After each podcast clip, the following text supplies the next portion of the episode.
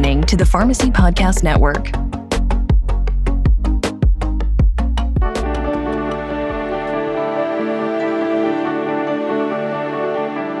You're listening to the NASP Podcast. This specialty pharmacy podcast is a collaboration with the National Association of Specialty Pharmacy and the Pharmacy Podcast Network. The mission of the National Association of Specialty Pharmacy is to improve specialty pharmacy practice by promoting continuing professional education and certification of specialty pharmacists while advocating for public policies that ensure patient access to specialty medications. As the healthcare industry's leading podcast dedicated to the pharmacy profession, the Pharmacy Podcast Network is proud to bring our listeners the NASP podcast in collaboration with the National Association of Specialty Pharmacy. Hey, I'm excited to introduce Dr. Jennifer Donovan. She is Vice President of Clinical Services at Shields Health Solutions. And one of the reasons that I'm excited that Jen is here is because we talk about the role of the pharmacist expanding in healthcare almost weekly. And sometimes it shows up on multiple podcasts. I think of Dr. Daniel Plummer, who is uh, focused on maternity. I think of Dr. Jennifer Quinn. She's focused on pediatrics. We have our pharmacists that are focused on our senior care efforts and long term care pharmacy. We just got back from supporting a proud supporter of the National Association of Specialty Pharmacies annual event. And we collected uh, multiple interviews that you are going to hear in the post show, all dedicated to specialty pharmacy advancements. This is why Jen's interview today is so important. It is really part of that. And that is the evolution of specialty pharmacy and then having technology providers, um, people in um, pricing and formulary management and um, EHR integration. So, mm-hmm. uh, Jen, I, like I said, I'm just excited you're here and thank you for making this time today. Oh, thank you for having me. It's great to be here, and I'm really looking forward to talking about our patient outcomes and how we can really expand the role of the pharmacist to really demonstrate the value of the care we provide every day to our patients. We're going to get along very well. However, this is being released during football season. Are you a Patriots fan being uh, up there in Massachusetts? Oh, of course, of course. How could you not be? You know, we go, we had Tom Brady for so many years. We're spoiled, and now we're uh, we're uh, you know regrouping a bit. regrouping a bit. Well, the Steel Pittsburgh Steelers are regrouping too. I think all of the NFL uh, teams are going through one level of regrouping in some yeah. some mechanism. All right, let's talk about integrating specialty pharmacy care into health system, I see a lot of this. Matter of fact, Iron Mountain um, was an organization as well as uh, Texas Medical. Um, there were several organizations that were in addiction recovery that were tied into other health systems I worked with down in Orlando, Florida. So when we're talking about making specialty pharmacists key members of clinical care teams, Shields is really tied into this. So I want you to give listeners some background on yourself and then the role that you play within Shields. Mm-hmm. Yeah, no, happy to. And let me just start with a little bit about you know what Shields is and and why we think the integrated model is so important for patient care. Um, Shields partners with um, over uh, 80 different health systems. We work with close to a thousand hospitals in across 43 states, and our main goal is to be integrated with the health system, working side by side with the providers to provide care for patients with chronic complex diseases who require specialty um, pharmacy um, prescriptions. And these prescriptions are costly. Um, they often have lots of side effects and require additional care than your typical usual routine medications, if you will, if there really is such a, such a thing.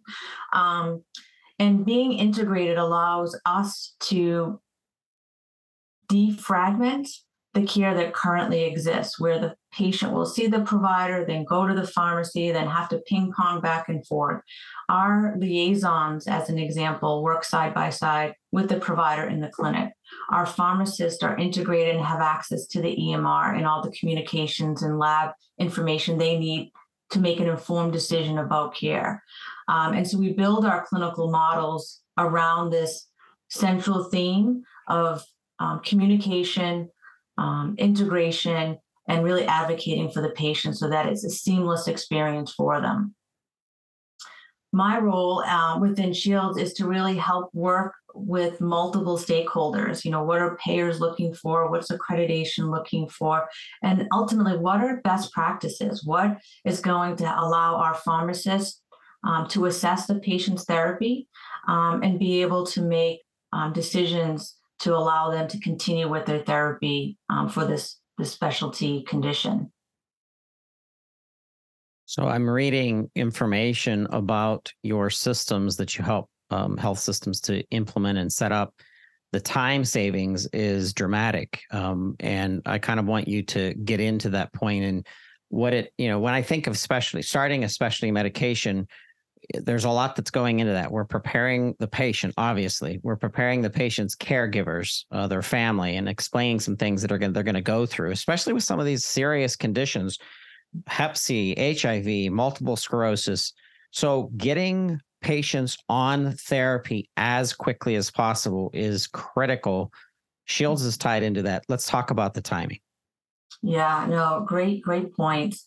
Um, so there, there's several barriers that these patients need to overcome. Cost is one example. So we try to look and find ways to complete the prior authorizations as soon as possible. We seek out financial assistance and these um, integrated services have resulted in a time to therapy of less than two days. So, to your point, patients are able to start these life saving, in some instances, and life altering um, medications pretty fast. Um, in addition to that, having the patients continue with their medication is key. We know these medications are effective, but how do we mitigate those side effects? How do we overcome some of those barriers? And so, some examples of that. Um, not only the cost aspect of it, but how do we deal and manage side effects? How do we lower the dose? And so, as we continue patients on these therapies, we have have improved outcomes. So, for example, our HIV patients, 93% of them have reached viral suppression. And this is this surpasses uh, the national average of 65%. Um, and even 89%, which is referenced for the Ryan White clinics, which you know are considered centers of excellence. Um, Another example, our HIV patients have a $3 per month copay. So wow. we're overcoming those barriers in achieving superior outcomes. $11 million in financial assistance secured in 2020 alone, just as a mm-hmm. metrics of what you're doing for patient people. That changes people's lives. They're coming up with, I can only think of myself, and I, I think of the teeter totter of every household um, in the country that experiences um, what what's happening with inflation and and you know where where gas prices and and everything. But when all of a sudden you have a serious disease um, to affect your family and and someone of yourself, the stress that puts on you. How how is that taking place, and how is Shields helping to um, to expand that? Mm-hmm. So with that, I think it's it's building relationships with patients. Um, our patients know our liaisons by first name. They're the ones that are calling every month for a refill, and those relationships allow us to provide um, not only that financial support, but allowing us to really understand what else is going on in their patients' lives. Um, we've had patients share with us, um, you know, some troubling things at home, and how can we advocate for them to get additional resources. And that helps that type of care that we provide and advocacy is really related to those relationships and engagement. So I think it starts um, with the communication and the relationship building. Another extremely important relationship that Shields is helping to manage is the relationship with our manufacturers. And, uh, you know, when you think of you and I, uh, Jen, we're in the industry. So we know more of what is what is the truth and what is actually happening behind the scenes whereas the public is like oh those you know those evil pharma companies. And i'm like hold on. You know these are these are amazing good people. They're in research they're clinical trials they're driving um, outcomes they're driving data. However there's these obstacles that the public just doesn't know that what what's there in the system that that we have to live in, we have to work in. And I know that the overall healthcare system it's under a lot of scrutiny right now. But people like you, uh, the champions of the patient, the champions of the patient's voice and advocacy for medication management, that plays into it. So Shields is a you're a unifier between the patient and the manufacturer and the health system. Talk to us about the relationships with with manufacturers. Yeah, no, it's it's a great point there. And you know, the way I look at it is the patient needs access to drugs, right? And so we need to help leverage that access so that patients can fill at their health system specialty pharmacy. So it's important for us to to work closely with manufacturers to get that access so that our patients can can start these medications. And i think one of the ways you know we as an organization and we as you know a pharmacy profession can do that is through our outcomes. How do we continue to show the value of the care that, we provide to patients? And recently shields released you know four specific um, brochures, clinical brochures that actually show these improved patient outcomes. So we need to leverage these data and outcomes, show them to manufacturers so that we get this access. And um, at the end of the day, it's a win for the manufacturer, it's a win for the patient, and certainly for you know the health system as well. We'd like to get some access to the information sheets that you're referencing as well. I know that you recently published one um, on multiple sclerosis specifically. So mm-hmm. the Pharmacy Podcast Network, we'd definitely like to get those if they're PDFs or whatever links that we can get out to our listeners as follow up to this interview and let letting them know, hey, how do we work? You know, if we were a specialty pharmacy or if I was a, a small health system, or if I'm even listening and I'm a I'm a I'm a payer, um, that's going to be the um, the conduit. It's going to be much smoother uh, to work with your organization, and um, that's important because it it gets to the patient faster and the follow up, and like you're saying with the adherence. Um, let's also talk about adherence for a second, and I think adherence play. There's multiple people that play. Obviously, patients number one. Ninety-two percent of your patients um, that have worked with Shields are adhering to medications uh, that they're that they're receiving. Talk to us about how you're championing that. Mm-hmm. Yeah, no adherence is is key, right? We we might have some best in class drugs, but if a patient doesn't take them, it's it's not going to help them. And I think this is a great role for pharmacists is to be, you know, adherence champions, if you will. And you know, one way that we do that um, at Shields is before a patient starts a medication, we do a a risk assessment. We tr- try to understand is the patient at risk for non adherence? Um, we ask three simple questions about commitment, concern, and um, side effects. And as we get this information, we then triage the patient into high, low, or moderate risk.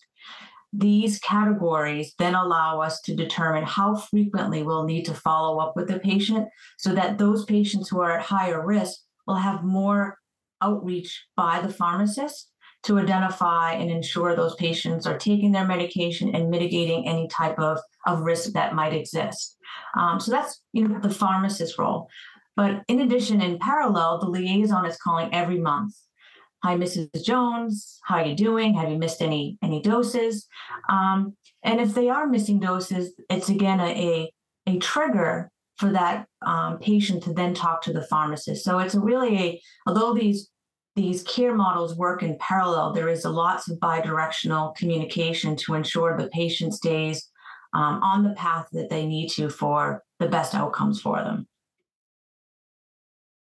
Being able to look back on data week to week, month to month, and then make reactions to that data in possibly changing treatment or mm-hmm. possibly mm-hmm. uh, staying ahead of what's coming with uh, someone's insurance changing or they're changing providers or something. I want you to share with us a little bit about uh, the platform that Shields has. I believe it's called Telemetrics. Uh, telemetric, or I might be saying it wrong. Tele, met telemetry. Telemet telemetrics. There you yeah. go. See, I was close. That's why I'm not yeah. a pharmacist, Jen, because I can't say drug names no, no, no. You spot it. You know, telemetry is what we'd often think about what folks are being monitored on, but we we took a, a play on the words and created our. I like it. I could just say platform. Um, and so it's a it's a homegrown platform that we use, and there's some great advantages. It it meets payer and accreditation requirements, manufacturer requirements. It's customizable. Um, it allows for real time reporting and allows us to make changes um, in real time. Um, the the additional advantages is that it works with our liaisons. Um, it also allows us, you know, to um, to provide additional documentation um, for you know a REMS program as an example. So it's really it's a, a plug and play. You're ready to go um, as soon as you sign on with with the Shields you know organization uh, with Shields specifically, um, and then we're able to get, have your program and pharmacy up and running. I think of what the manufacturers, the da- some of that data that they want back, so that they can be tracking things too. That comes into play with expansion of REMS, and um, I learned about that in hub management and how that has expanded. And boy, it's changed. When I learned about specialty pharmacy hub management, which was right around 2010, it looks almost completely different now with how much responsibility, including things like transportation for a patient sometimes that's kind of clicked into that. So talk to us about the evolution of of that hub environment and how Shields is really integral. Actually, it's almost like the next generation hub. Mm-hmm. Yeah, I think Shields has definitely taken a holistic approach um, to the care. And I think telemetry, as an example, allows us to integrate the financial assistance, the prior authorizations, the clinical pharmacist documentation, the manufacturers. Um, and we continue to evolve. Um, one example is we are um, building and integrating a social determinants of health questionnaire, um, identifying what resources patients need. Is it food insecurity? Is it transportation, as, as the example you shared? Um, so that we understand um, all the factors that influence a patient's care and ultimately health outcome. Um, so again, we're really trying to take it to that next level, knowing that there's so many factors, and we really want to be helpful um, for the patient as a whole. I started off our interview today, Jen, talking about the role of the pharmacist expanding and changing when I'm listening to this, let's say I'm a pharmacist that's been in um, a specific sector of our uh, profession for some time, and I desperately want to get into um, really a specialty condition. Maybe, maybe working. I think of uh, Michelle Sherman, who's been on our pharmacy podcast network for more than eight years now, and she is considered the HIV go-to specialist, where it really concentrates not only on the patient but the whole ecosystem that that patient is experiencing within within regards to HIV. What do you say to pharmacists that are listening to this interview right now who are looking at your position and possibly even can can find you on LinkedIn um, and realizes the track of your career? But how how does a specialty how does a pharmacist become that specialty pharmacist that really mm-hmm. makes that change and and um, just just from your experience? Yeah, you know, I think um, I think Shields puts the pharmacist to be able to operate the highest level of their license. And so I would say all of us as pharmacists can and have the capability of doing this. I think it's looking for the environment to be able to expand your role. Um, I always think of, you know, putting the patient first, remind ourselves of why we went to pharmacy school and being able to to do that on a day-to-day basis. Um, you know, I think it, it also goes into, you know, that continued development, right? I think we might have went to school, me in particular, many years ago. Um, so keeping up, you know, keeping up with stuff is just as important. So there's lots of great um, resources available to continue, you know, your reading and development. There's the CSP certification that folks can, can yeah. seek out as well. I think that's a great way to distinguish yourself. Um, there's also additional um, certifications as a way to to um, showcase your expertise. Absolutely. Shields healthsolutions.com is the website. It's shields healthsolutions.com.